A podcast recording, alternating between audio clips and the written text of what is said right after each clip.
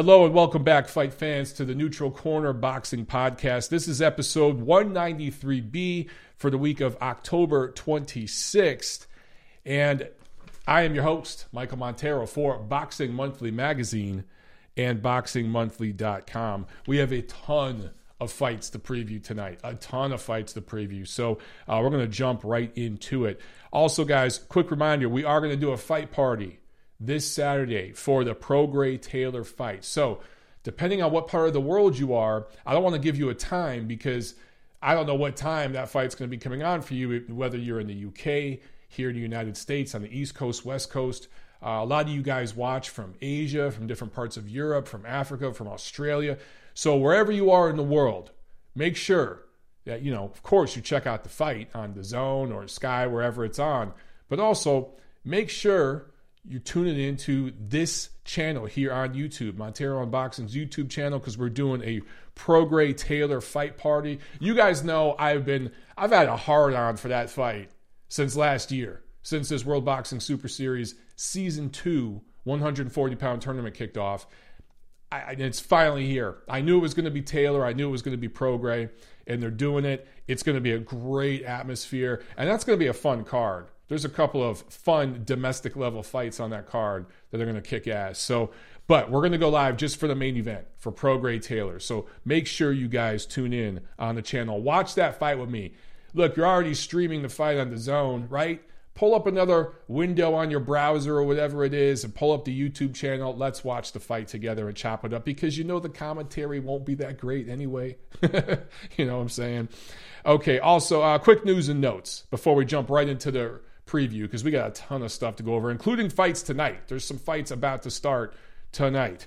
Um, Daniel Jacobs, Julio Cesar Chavez Jr. are going to be fighting December 20th at the MGM Grand in Las Vegas. This will be at super middleweight. I think for Jacobs, this will be his first fight there. And of course, this will be on DAZN.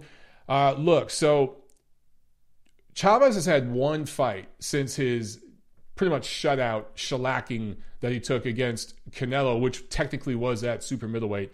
He had one fight earlier this year. I don't think he fought at all in 2018. So you can kind of say he's coming off a loss to Canelo because that tune up fight this year was nothing more than just getting some rounds in. The last decent guy he fought, and Canelo's way better than decent, was a loss to Canelo. And then Jacobs is coming off a loss of, to Canelo. So both of these guys will be coming off of losses to Canelo Alvarez. And you know what? There's people shitting on that fight. I kind of like it. I, I'm going to watch. I think it's going to be interesting. I like Daniel Jacobs. I think he's a good, underrated fighter. And Chavez is going to, I really think he's going to give him a push because it's the first time he's going to be fighting at that weight. And I think it'll be interesting. Uh, look, if Jacobs goes in there and beats the brakes off Chavez and stops him in a few rounds, that's a good win for him. That's a good comeback win for him. If Chavez goes the distance and puts up a good fight, I don't think he's going to win at all. Then that's, you know, a good performance for him. So, anyway, I'm looking forward to that. Also, a few of you guys have talked about the WBC. They're having their convention right now in Mexico there's a bunch of people there that just don't need to be there that are getting put up and taken care of. This thing has to be costing at least hundreds of thousands of dollars, maybe seven figures, but I'm probably exaggerating. It's probably hundreds of thousands of dollars.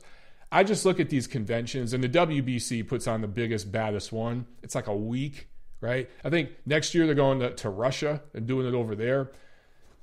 I like some of the things the WBC does, and I've told Mauricio Sulaiman that to his face. You know what I'm saying?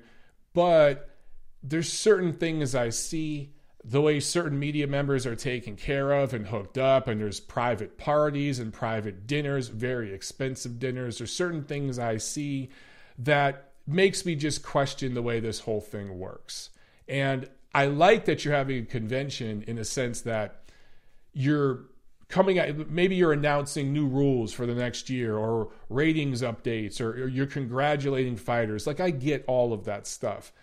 But some of the news that's come out of this thing is crazy right? The wbc just named vasily lomachenko the franchise champion. We all knew that that was coming. I, we've been talking about that. And Deontay wilder they wanted to make him the franchise champion. In fact i think they wanted to announce Wilder along with Lomachenko at this convention. But Dillian Whyte's drug test blew that up because I think the plan was to have Dillian Whyte fight for the vacant WBC heavyweight title and name Deontay Wilder franchise champion. And then the same way at 135, right now, uh, Lomachenko is going to be the franchise champion, and they just gave the WBC title to Devin Haney. I don't even think he had to fight for it because they think he had an interim or diamond or something. I don't know. I can't even remember. It really doesn't matter. The only thing that really pisses me off about the Lomachenko thing is, of course, he's going to eventually going to fight the winner between Richard Commey and Teofimo Lopez. I still think Teofimo Lopez is going to edge that fight. So it's Lomachenko and Lopez early next year. And it's not a given that Lomachenko wins, but I think he will. I think he will, right? At that point, he'll have all the titles, but technically, the WBC is kind of split in half. It's going to be like the WBA situation in just about every division. The WBC is not quite that bad yet, but they're heading in that direction because Lomachenko detractors will say, ah, oh, he ain't undisputed. He ain't undisputed because he didn't fight Devin Haney. You know what I'm saying? So he's not undisputed. That's what Lomachenko detractors are going to say. And ignorant fans, fans with agendas, fans that just got to the sport and don't know any better can be indoctrinated into those ignorant uh, talking points. And we see that these same sort of talking points about guys like Gennady Golovkin, even Canelo Alvarez, and many others. Uh, fighters, once you reach a certain star level, you're going to have your your level, a certain level of haters, and Lomachenko has them too. So now that's going to be used against Lomachenko in some people's eyes. He ain't undisputed. Actually, he is because Haney was just basically handed the title. You know what I'm saying? The real champion. And I, I hate doing this. I hate playing the sanctioning organization's politics for them. I hate explaining the WBA super champion versus the regular champion versus, you know, people try to, for instance, Gennady Golovkin detractors say, oh man, all those title defenses Golovkin had, that was the WBA regular. So that shit don't count because the WBA super was Felix Sturm. They forget conveniently to mention that Felix Sturm, the German commission, the German promoters, and the WBA allowed Gennady Golovkin to be shamelessly ducked by Sturm and some of the other top German based fighters. Golovkin would have beat the brakes off Felix Sturm. He would have beat the brakes off him, right? A prime Gennady Golovkin against Felix Sturm, forget about it. Like that would have been competitive early, but Golovkin would have just steamrolled him late. It wouldn't have been ne- nearly as competitive as what we saw uh, Beterbiev and, and Gvozdyk last weekend in Philadelphia, but it would have resembled that fight in the sense that he just would have steamrolled him and wore him down. It actually would have looked a lot like the Lemieux fight, in my opinion. So that's why Golovkin didn't have the WBA super title or whatever. He was denied that by, through boxing politics. We're going to see the same thing three, four years from now when the Vasily Lomachenko detractors are going to say, man, Lomachenko never unified lightweight. He wasn't undisputed. He never fought Devin Haney. And they're going to conveniently forget to mention this franchise stuff and how Haney got his title. That's how these things work. So I'm saying it now on the record so that years from now, we can go back and look at this and we can use it uh, as evidence because I'm telling you guys that's coming. And of course, look, if Teofimo Lopez beats Lomachenko, he's going to have detractors and they're going to say the same thing about him. Or maybe Richard Commey upsets the shocks the world and he beats Lopez and then he beats Lomachenko. His detractors will say the same thing. Man, he never fought Devin Haney. He wasn't undisputed. Stop playing the politics that, that these sanctioning organizations play. Don't jump right in. Don't jump right in. James Burrell says Lomachenko will still fight Haney. I just, because of the network situation and because they're at two different places in their career, it could happen eventually. I don't see it happening anytime soon. I really, really don't. I think that we could see someone like Teofimo Lopez or someone like that fight Devin Haney first. If you look at the, the generational situation there, Haney, Lopez, uh, Tank Davis, those guys need to fight each other. They're kind of in the same, you know, uh, generation coming up, still trying to prove themselves, right? I, I, you guys know what I think about Haney. I think he's the goods. Seriously, I think he's the best of all those guys. But they got to fight each other. It's kind of the same thing at middleweight with the Charlos and Andre, Billy Joe Saunders. These guys got to fight each other. You know what I'm saying? Golovkin, Canelo, those guys are established. They don't need Charlo and Andrade, those guys need them.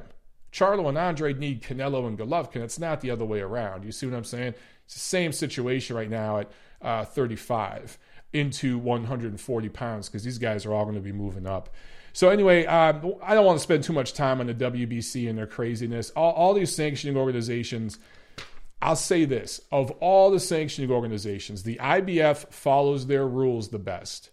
I will say that. It's because they almost went out of business when they got sued a few decades ago. They were this close to being out of business and completely bankrupt. So now they will not stray from their rules. I'll give them that.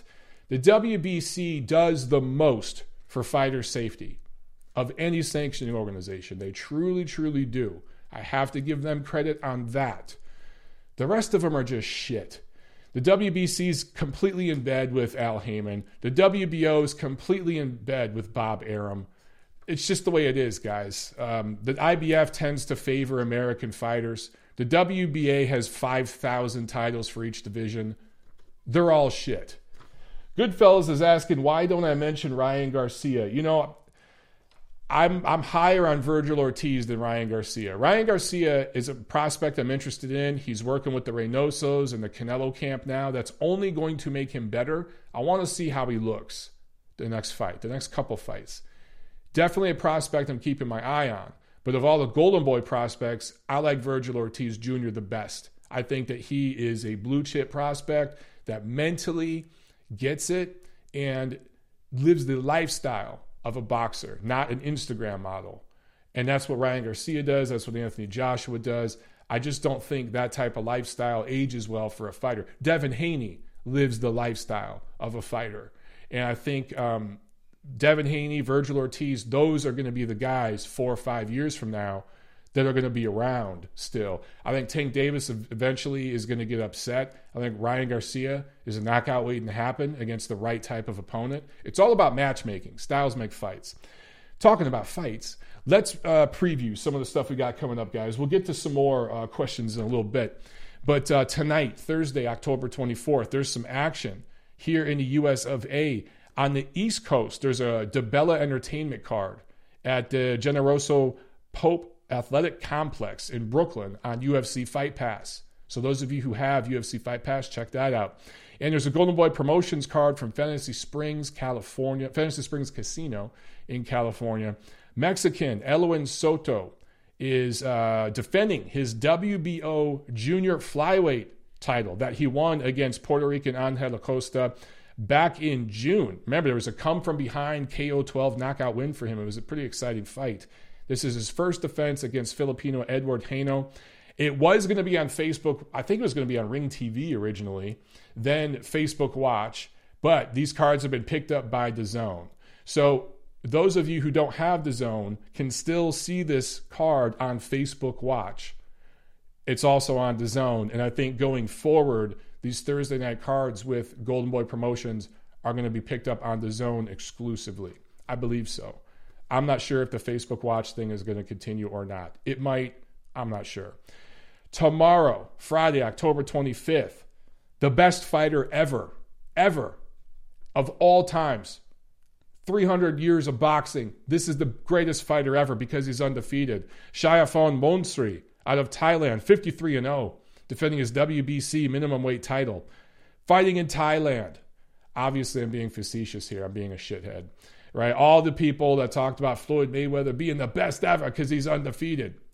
Yo, man, Saiyaphon Moonsri, he's got a couple wins on Floyd. 53 have tried, 53 have failed. Sure, 51 of them are cab drivers and pizza boys, but so what?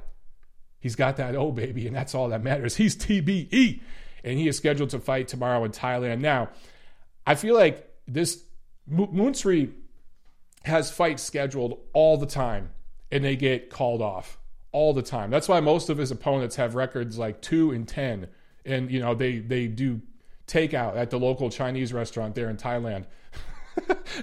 or maybe they have a German restaurant over there. That's where that's what everyone gets takeout.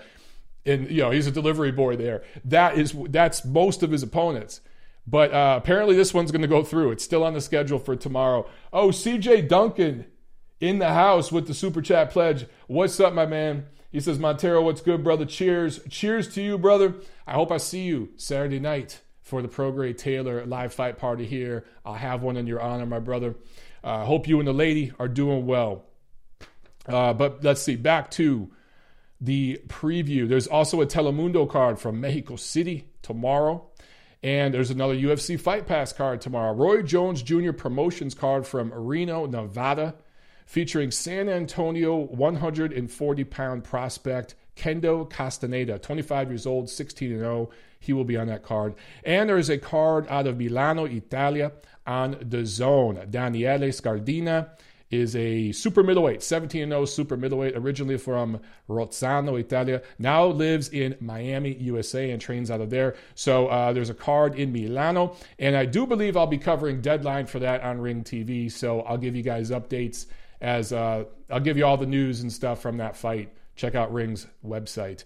Saturday, we have uh, Kanat Islam, Kazakhstan fighter, fighting in Almaty, Kazakhstan, 26 0 He's a junior middleweight prospect twice in the Olympics, two seasons in the World Series of Boxing. He's staying busy.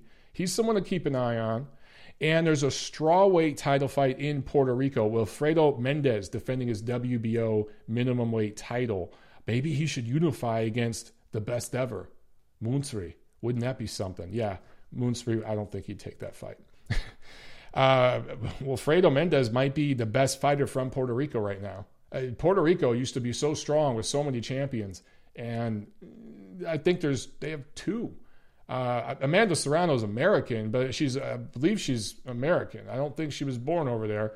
Puerto Rico is basically America, right? It's basically there's America has 50 and a half states. It's like 50.1. We basically consider Puerto Rico a state. They may as well just become a United States. I think they're a, they're like a a territory or something like that. I don't know what you'd call it, but they're basically a state. So I, it's hard for me to call people Puerto Rican like they're not American. They're basically American. I'd say Puerto Rico is way more American than Alaska. It's more it's more American than Hawaii. Seriously, it's a hell of a lot closer. Uh, to the mainland. Anyway, uh, Wilfredo Mendez, I believe, is the only titleist, and unless you include Amanda Serrano, who is a female titleist. I think that's it right now. Who am I forgetting? Also, um, okay, so we got one, the big one over in London. Let's talk about two of these cards in uh, the USA before we get to the big one over at the O2 Arena. In uh, Reno, at the Reno Sparks Convention Center, top rank on ESPN Plus, Shakur Stevenson going up against Joet Gonzalez. Both of these guys fighting their best opponents to date of their professional career. And there's some bad blood in this one, and it ain't bullshit. They're not playing it up for the camera. Shakur Stevenson dates Joet Gonzalez's sister, and Joet doesn't like it. Now, Shakur has, in all these interviews, tried to say it's because of this, that, the other, making up stuff. And Joet says, look, it has nothing to do with where Shakur is from or anything like that. I just don't like the guy, and I don't like him uh, being with my sister. So there's definitely bad blood there. It's also an East Coast versus West Coast thing. Shakur Stevenson out of the East Coast, Gonzalez out of the West Coast. Uh, there's definitely some some bad blood here, and I think that it's going to spill over into the ring. Stevenson likes to box, right? He likes to use his length and his boxing craft, uh, his athleticism. I wonder if he's going to brawl a little bit in this fight. I wonder if Gonzalez can pull a brawl out of him. That would be interesting. But uh, Stevenson is 12 and 0 Five foot eight, 68 inch reach, southpaw, 22 years old. Joet Gonzalez is 23 and 0, a little bit more experienced as a pro, a little shorter, five foot six, but according to uh, the listings I saw, he has the bigger reach. He has 70 inch reach. So that's pretty interesting. So even though he's shorter, I think he's a little more stout and a little stronger, probably physically stronger. And I wonder if he could get inside, if he could utilize that. Uh, he's 26 years old, so he's a little more mature. But I think Stevenson's length and southpaw style are going to give him a ton of problems. He is the favorite, and he should be. This is for the vacant WBO featherweight title. Of course, Oscar Valdez had that title, but he's moving up in weight. So this will be a good fight. This will be an interesting fight on the plus. Make sure you guys check that out. Now, on the East Coast, PBC on Showtime from Reading, Pennsylvania Erickson Lubin, who is 3 and 0 since that bad KO1 loss to Charlo, Jermell Charlo a couple years ago. That one hitter quitter, boom, right in the first round. Going up against Jamaican Nathaniel Gallimore, who now trains and fights out of Chicago. It's interesting. While I was up there covering uh, Usyk Witherspoon, I learned that there are several fighters from other parts of the United States and even other parts of the world who have moved to Chicago for whatever reason and train there. So there really is no Chicago born and bred top level boxer right now, but there's a few guys who have relocated to Chicago. None of them are really what I would call top level elite fighters, but they're good quality. Um, there's a few prospects who, who knows, could become that. But there's a few guys like Nathaniel Gallimore, who, as I understand, lives and trains out of Chicago now and is a good quality professional prize fighter. He should give Lubin rounds teach him some things. Erickson Lubin is still young as hell.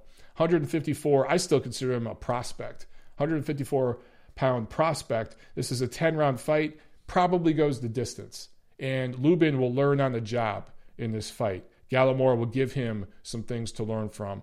Also on this card, Robert Easter Jr. moving up to 140, fighting Adrian Granados, who's moving back down to 140. Easter is 0 1 and 1 in his last two. He had a, a draw, I think, with Rances Barthelemy, and before that, he was completely shut out basically by Mikey Garcia in LA. I was ringside for that one. And Granados is coming off a KO 7 loss to Danny Garcia in April. This is 10 rounds, 140 pounds. Kind of an interesting matchup. That might be fun. And then uh, oh, Efe Ajagba was supposed to be on this card, the heavyweight prospect who everyone was super high on. It didn't look really good in his last fight. He was supposed to be in this uh, card, but he had to withdraw due to a back injury. I should also mention that Sunday, October 27th, in Hollywood, Sergey Bohachuk, 15 0, out of the Ukraine, uh, fighting now out of Big Bear with Abel Sanchez, 24 years old, 154 pound blue chip prospect, one of, uh, one of Tom Loeffler's guys. Going up against Philadelphia Tyrone Brunson, 28 7 and 2, 34 years old, 10 years older. He's been in the ring with everybody. He's fought a lot of good fighters, very experienced. This is a step up for the Ukrainian prospect. Will definitely be interesting to watch. Okay, let's go back to Saturday. O2 Arena, London, World Boxing Super Series finale on DAZN. This is awesome. This is the fight we've we've just been waiting for this one for a while. Guys, quarter four 2019 just keeps on delivering. It is an embarrassment of riches. Before I get to the main event, let's talk about the co-main, the heavyweight feature. Derek Chisora versus David Price. Chisora coming off that KO2 win over Artur Szpilka in July. Timber, he just destroyed Spielka, who, uh, believe it or not, I actually think is more shot than David Price. I think David Price still has more offensive tools left than Szpilka does. I know that sounds crazy, but I, I believe, I'm telling you, this fight, the way this fight plays out, 100% depends on Derek Chisora and his mental state. Chisora can show up sometimes and look like a top 10 heavyweight, and he has in some recent fights. He's looked like, I'm like, damn, this dude looks like better than I've ever seen him. And then he could show up show up sometimes and just look like stir fried shit. So if he's 100% on his game, and remember during the promotion for this card, he's been saying, oh, I should be in the main event. I'm getting screwed over. I should be getting paid more money, blah, blah, blah, blah, blah. Well, here's your chance to prove it, Derek. Here's your chance to prove it. Get in there and flatten Price because that's what a lot of guys who were top 10 heavyweights, some even weren't, have done to him in the past. Everyone's expecting a knockout win. Now, Chisora gets a few rounds to work. He gets up until like the sixth, seventh round. But if David Price is still around through the seventh, eighth round, guys, this thing can go to distance. And if it goes the distance, who knows what can happen? Seriously. You also have to remember David Price, if he has anything, anything to offer, it's a pretty good right hand that he throws with leverage because he's a tall guy. If Chisora is fat, out of shape, doesn't look good, and tired late in this fight and stays at, at range where Price can land something, who knows? This could get interesting. I love the heavyweights. I love the heavyweights and I love flawed heavyweights. They're the most fun to watch. And right now, everyone in this division from the top down is extremely flawed, including the lineal champ, the WBC champ, the unified champ, all of them are extremely flawed. And that's why this division is so fun right now. And they're, they're fighting each other. So this fight between Chisora and Price, I think it's going to be fun. I pr- obviously predict Chisora by knockout. That's what should happen. The question is, what kind of knockout? It's really up to Chisora. We'll find out at the weigh-in. Let's see. One of you guys, Joe five six nine eight four, says Price will win. Diluted Dwyer says Price will get sent back into the, his plumbing business. Saloon Mooney says Price often gasses out after four rounds. Very true. Rockstar 1996 says Pricey could actually box his head off early, just got to not get hit. Agreed. So, um, yeah, obviously, look, I don't think this fight's going the distance. I just wouldn't be shocked. 2019 has been so crazy because we've gotten so many good fights. I just don't know what to expect. But anyway, I'm predicting obviously Chisora by massive concussive highlight reel knockout. That's what we should see. And if and if that's what he does, he should call out everyone in the heavyweight division afterwards. And I'll tell you, if he was smart, what he would do is he would holler at the WBO. He's currently not ranked at all by the WBO. But if Derek Chisora wants a fast track to another title shot, try to get ranked with the WBO because I'm telling you right now, the winner between Joshua, the second Ruiz Joshua fight coming up in December, the winner of that fight is going to, def- they're going to have two mandatories. The WBO mandatory is Alexander Usyk. The IBF mandatory is Kubrat Pulev. Who would you rather fight? They're going to fight Kubrat Pulev, right? That's where they're going to go. They're going to dump the WBO title. It's going to be Alexander Usyk versus the next available contender in the WBO for the vacant WBO heavyweight title next spring. I'm telling you right now, mark it, stamp it. That's what's going to happen. Right now, I believe the number two rated heavyweight is Tyson Fury. Tyson Fury don't want that damn fight. He's going to fight the rematch with Deontay Wilder. I think they rate Anthony Joshua as well. Um, obviously, Joshua will probably have the WBO title and then dump it. So then you go like to the fourth, fifth guy, right?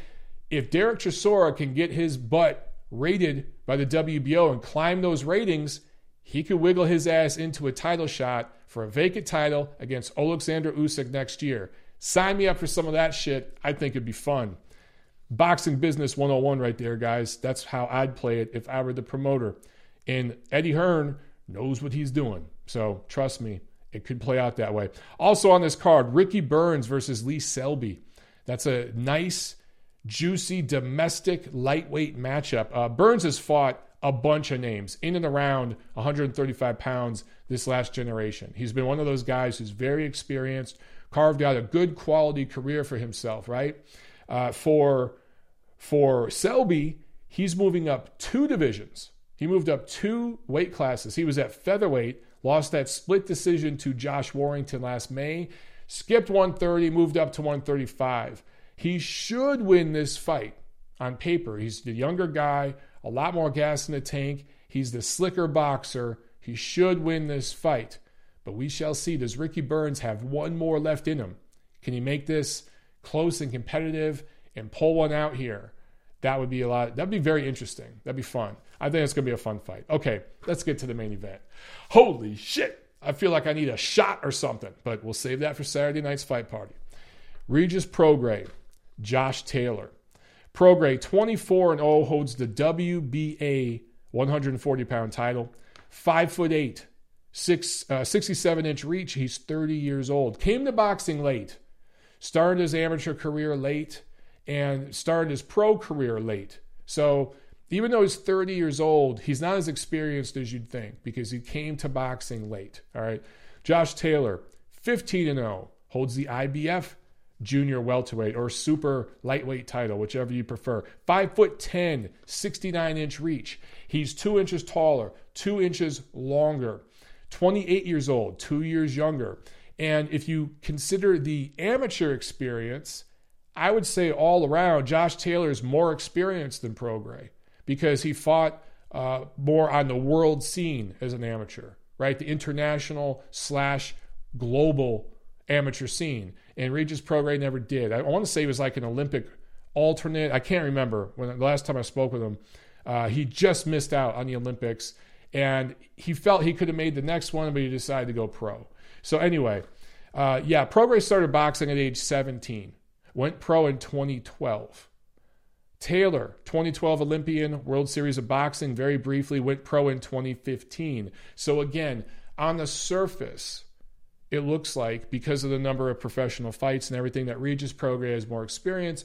But Taylor, Olympics, World Series of Boxing, the quality of opposition in his 15 fights, particularly the last three or four, I'd say he's just as experienced, if not more experienced, than Prograis.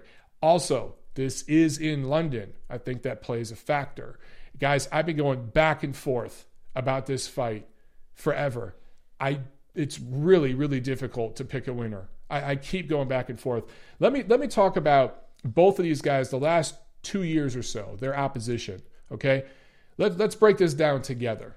Josh Taylor, 2017 and 2018, fights Winston Campos, not really the best fighter, but Victor Postol, good quality fighter. Ryan Martin, yeah, not not really the best, you know, not elite good fighter. He had an O at the time, and he took it. Ryan Martin hasn't fought since then, by the way. And then Ivan Baranchyk. So those are his last four opponents Winston Campos, Victor Postol, Ryan Martin, Ivan Baranchyk. Obviously, Baranchyk is the most elite fighter in that group, right? 4 0, two knockouts, seven knockdowns. Seven knockdowns. That's pretty impressive. Regis Prograis, last four. Julius Indongo, Juan Jose Velasco, Terry Flanagan, Kiryl Relikh. Now, overall, man, Terry Flanagan, pretty good fighter. Kiryl Relikh, pretty good fighter. Julius Indongo, pretty good fighter. Juan Jose Velasco, not, not that great, not elite. I don't know if any of those four guys are elite, though. I don't know if any of those four guys are on the level that Ivan Baranchyk is. Possibly Relikh. Possibly. Anyway, 4 0, three knockouts, nine knockdowns. So both of these guys have been very dominant the last couple years, working their way to this clash, right? Seven knockdowns Taylor has, has scored, nine knockdowns Prograis has scored. Man, I, I mean, just impressive stuff. Okay, a couple of facts worth mentioning. All right, you're not going to hear this anywhere else because you know, I like to really dig in and try to find stuff no one else is talking about. It's worth mentioning that Prograis didn't just beat, but dominated Terry Flanagan and Julius Indongo. Terry Flanagan is five foot nine. Julius Indongo is five foot ten. They're both southpaws, right? Because um, I, I want to say, let me make sure, because I want to make sure I get this on the record. But Josh Taylor is a southpaw, is he not? Let me, let me make sure. I'm going to do this live here on the show. But I just want to make sure I get this right. I don't want to screw it up. Yes, he is a southpaw. So Josh Taylor is a tall, long southpaw, right? Prograis dominated Flanagan and Ndongo, who are tall, long, and experienced southpaws. Taylor has never fought an A level, world class southpaw and beat them, to my knowledge. Prograis is a southpaw. So I think that's a little nugget there worth mentioning. Okay? Um, Prograis, again, beats Flanagan and Dongo, two tall, long southpaws.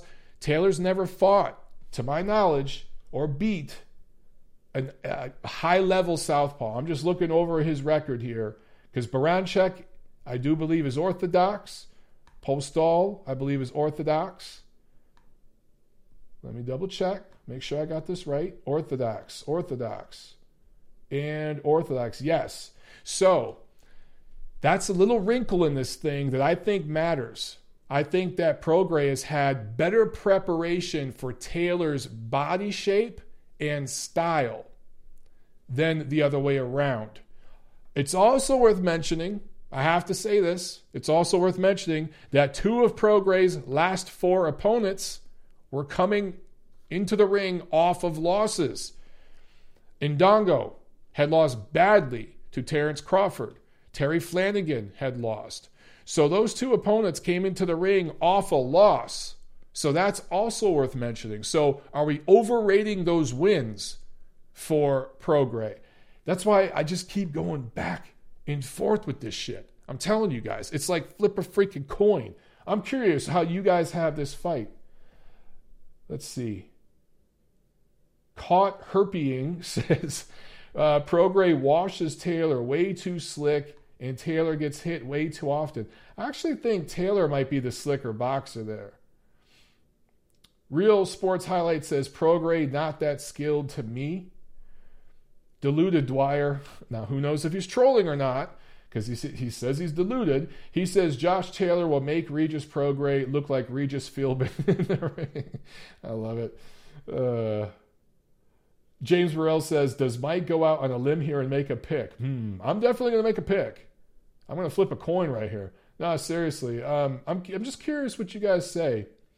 Rockstar 1996 says Relikh isn't close to Baranchyk. Guy would get eaten. I tend to agree. I think of the eight names I listed, the, their last four opponents of each guy, clearly Ivan Baranchyk is the best. And look, Taylor struggled. He got hit a lot but sometimes you need that kind of performance to learn from to get to the next level, right? And that's why part of me wants to say Taylor wins. It's also in London. He's also slightly more experienced. All those things point to Taylor. But I'm telling you guys, the southpaw angle, no one's talked about that. He's never, Taylor has never fought a southpaw, at least not a top level southpaw. And two of the last four opponents for Prograis were tall, rangy southpaws. So he's literally seen these angles and this body shape before, and he's performed very well. Now, now obviously Taylor's in a better spot right now and a better fighter than Indongo and Postol, of course. Oh, I'm sorry, not Postol, Indongo and Flanagan.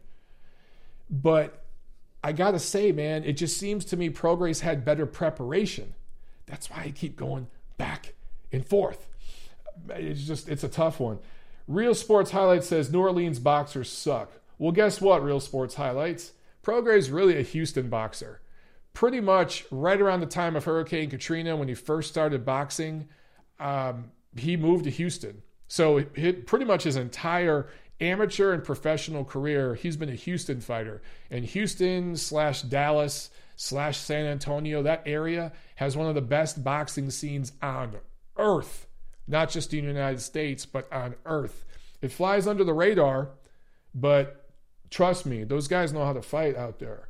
So I would not consider him a New Orleans fighter. I consider him a Houston fighter. And Houston's doing pretty damn good right now. So James Burrell says if Prograis takes his sunglasses off, it'll get interesting. Rockstar 96 says Flanagan is a 135 pounder and Indongo is nothing like Taylor. Terrible analogy, Mike. Damn, you threw the terrible card at me. Look, man, I'm not saying, and I just I said it a minute ago, they're not on the level of Taylor. They don't fight like him. I'm talking about body style and angles from the southpaw angle.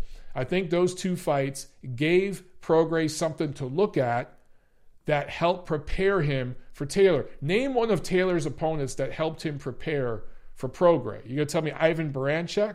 I don't know about that. Gail Falkenthal says, "Get out of my way, people. I gotta, I gotta lest hell the neutral corner fools. Better late than never." What's up, Gail? Glad you're on here.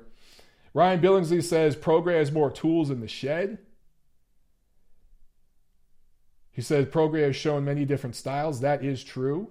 Romania Mike says Prograis will beat Taylor, but I feel like Taylor might start running after he feels Prograis' power. Regis by KO with an 11. Goodfellas says Prograis 8 4. Well, a lot of you guys like Prograis. Now, Dale says Taylor stops him round 9 to 10, too big and powerful. I do think Taylor has a little more dog in him and, and punches harder and more of a mean streak than people think. He, he's this nice, kind of well spoken guy or whatever. Doesn't really talk to talk and walk the walk as much as, as, as Prograis does, as far as, you know, kind of talking like a fighter, you know, the stereotypical fighter. Uh, but I do think that mean streak is there. I really, really do. Romania Mike says Prograis will beat Taylor, but I feel Taylor. Oh, I already read that one. Sorry, guys. Alexander says, Mike, who do you give the power advantage to? I give the power advantage to Prograis, and I'll tell you why. It's not just that he gets it done up top, it, he gets it done downstairs. And I actually think that if he can get inside of Taylor and pressure him and really start taking it to him and uh, downstairs and then bringing it upstairs with some looping shots later in the fight, he can start really working on Taylor. You know, I really do think so. Chupacabra says, I'm putting my money on decision. Yeah, I think that this is going to go all 12 rounds. Andre Smith says, Prograis KOs KSI round six. round six, it KOs him in round one. Um, okay, so, oh, that's right. James Burrell says he lives in LA now. They box a bit out there too. That's right. He did move to LA, but he came up in Houston. So, Houston, LA, Prograis, look, I,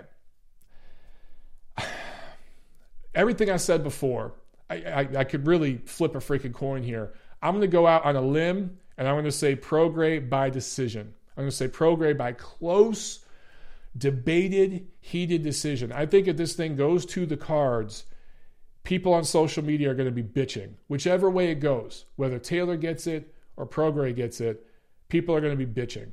But I'm going to say Prograis wins seven rounds to five in, in that range. I think that um, this is going to be a very, very technical matchup early. Both guys trying to impose their, their will. But this might be a case where uh, it's a tale of like three fights the fir- first four rounds, the middle four rounds, the last four rounds. And I think that Prograis' pressure is going to start to take effect late in the fight. It's going to start to really connect in the middle rounds and steamroll in the late rounds. Uh, some people have said this will kind of look like Beterbiev Gvozdyk. I don't agree with that for the simple fact that Beterbiev was a lot was was taller and phys- physically stronger than Gvozdyk. While I do think Prograis is taller, I'm sorry, stronger than Taylor, he's going to be punching up. Taylor's clearly taller and longer. So Prograis is going to be punching up at him. And although he's probably stronger because he's more compact, he's got that kind of muscle yeah, so Ryan Billingsley says Beterbiev or Beterbiev was shorter. Yes. So thank you for correcting me. Shorter, yes, but stronger. Clearly the stronger guy, physically stronger. So I think that, okay, maybe that analogy does kind of work. I think that this might somewhat resemble the Beterbiev Gvozdyk fight. I, I, just see this going the distance. I see it going the distance, and I think that um, Prograis is going to eke out a decision win. He's just going to eke out a decision win. Wouldn't be surprised to see both guys marked up at the end of this fight. Maybe, maybe they get dropped, maybe not. We have seen Taylor dropped, right? Or no, we've seen Taylor busted up a little bit. We haven't really seen Prograis busted up a little bit. One other little X factor thing I should mention. Taylor has been through rough fights. That fight with Baranchyk was rougher than expected. He's been um, through fights that tested his metal a little bit. Prograis hasn't. You know what I'm saying?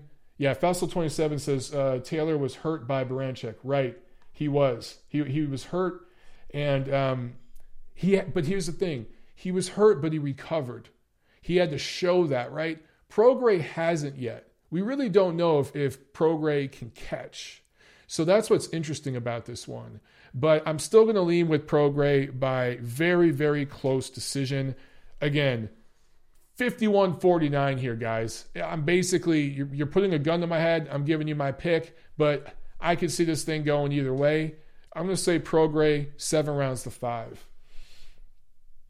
Let's see. Rockstar96 says it doesn't take much to lure Josh into a fight. He can fight tall, but opts to battle for some reason, loves the fight. Louis Garibay says split decision for Regis. I could see that. Guys, we could also see a very, very controversial decision You know what I'm saying? We could see this go to the cards. And again, whichever way it goes, I, am trying to think who are the judges for this fight. You know what I'm saying? Let me let me look that up. Let me look that up. I'm gonna see if they have that listed yet. Um, they don't. Yeah, I don't. I don't see the judges listed yet. Damn, I'm just looking it up right now. Actually, yeah, they don't. So I don't know who the judges are going to be, but I do think the judges, the ring officials, they, they really they're going to play a huge role in this one because I think that there's going to be super competitive close rounds, and I do expect it to go the distance. I truly, truly do. So the ref and the three judges, all the commission folks, super important in a fight like this. Goodfellas says, What was the last big fight that didn't have controversy? Good point. Good point. Gideon P says, Don't you think Regis is already down two rounds? Well, that will be the conspiracies going on Twitter. I mean, that's what people are going to be saying. If, if a very close fight goes to Taylor, even if you could make a legitimate argument for him winning it, there's going to be people saying, "Oh, I got this decision, home cooking, blah blah blah." Um, you know, that's how it goes these days on social.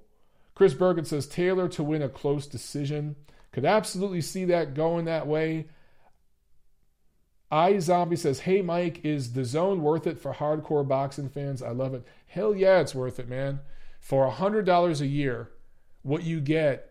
Uh, one of these other pay per views that the other guys are charging you are 80 bucks a pop. I, I mean, look at this fourth quarter that you're getting. Again, I don't work for DAZN. I don't.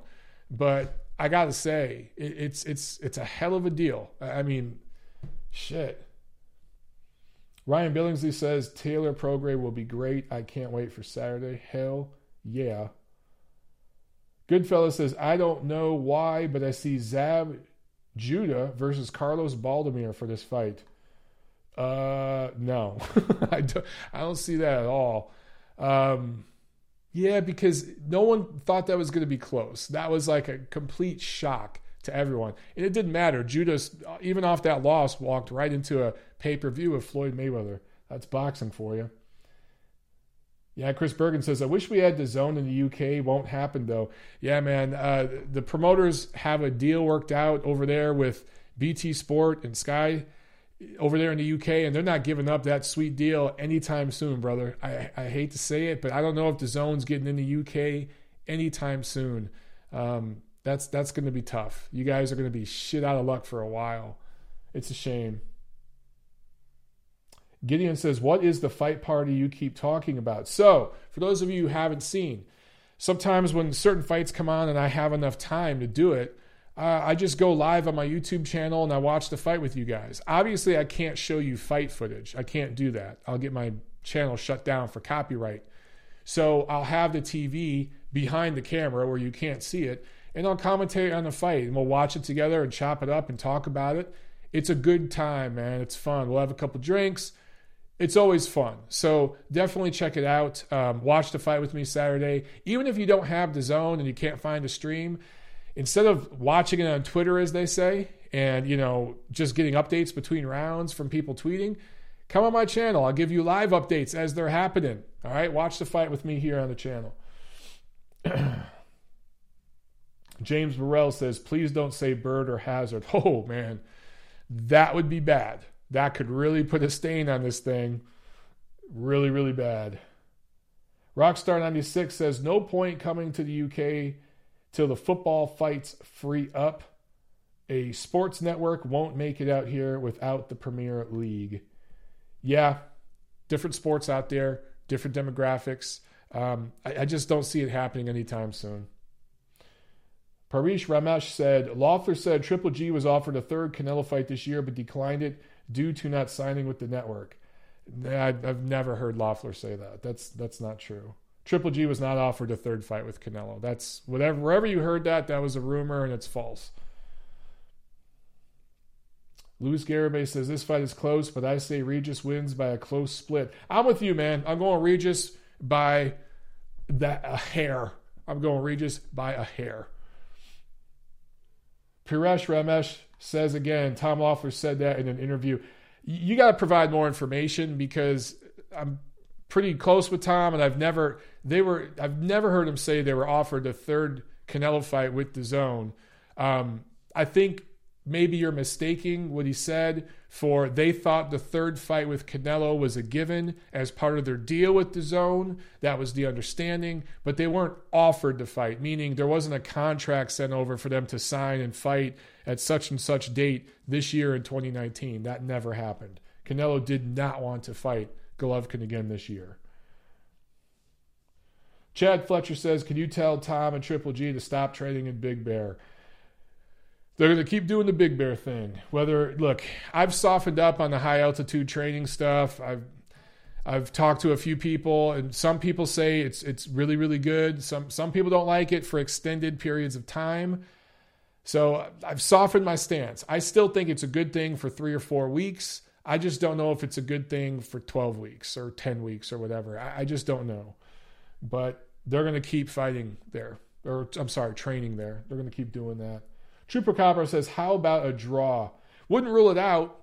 Wouldn't rule it out. Um, look, if you're a betting person, check out the odds. And if the odds look good and favorable and where you could get a good score if you bet the draw, it might be worth it putting down a few bucks on the draw it's so close. It definitely could end that way. I just think there's going to be a moment in this fight, probably the middle or late rounds, where a, there's going to be maybe a flash knockdown or something like that, where it it just skews the scorecard just enough to pull the fight out for Prograis. I think he's either going to push Taylor back, drop him, hurt him with a body shot, something like that late, that gets him uh, just that extra nudge to get him a close, it could be majority decision, something like that, win. Maybe one judge has it a draw. Uh, let's see here. A couple more questions, guys, and then we're gonna we're gonna take a knee and call it off, and I'll see you guys Saturday. The Moto Scotsman says the Tartan Tornado bringing it home Saturday. Easy work. I don't know if it's going to be easy work for either guy. I think this is going to be the toughest fight either guy's ever been in. I will say, though, on paper, on paper, it looks like Taylor should win. Again, more experienced, taller, longer, uh, better amateur pedigree. He's fought the better opponent as a pro. He's been through tougher moments where he was hurt and had to bounce back from that to win. It's in London, right? So I say all that, and there's just this X factor. There's just this thing about Prograis that makes me say he's going to go there and pull it off and win a split decision, majority decision, something like that. If I'm wrong, it wouldn't be the first time, won't be the last. Romanian Mike says Wilder Ortiz 2 next week. Thoughts? I got Wilder by KO. Yeah, of course, we'll talk about that uh, in the coming weeks. Is that next week? That's not next week, is it? No way. It's it's later than that, bro. I think you meant next month. Wilder is going to flatten Ortiz. It's not going five or six rounds. Chad Fletcher says, Don't they do a fourth judge for the final? I haven't heard that. Oh, they have a judge, yeah, to prevent the draw. That's right. That's right. You guys, great. Thank you so much. That's why it's great to do these videos live. Excellent point. So, yes, the World Boxing Super Series does bring on a fourth draw or fourth judge who will, if there is a draw, they will go to this other judge uh, to score it to ensure that there's no draw because it is a finale. They don't want a draw, they want a winner. So there will be no draw. So everything I just said about betting the draw, just remove that from your brain. Just delete it. If this wasn't in the World Boxing Super Series, yes, draw would be possible. But that ain't gonna happen. That ain't gonna happen uh, this Saturday. Let's see.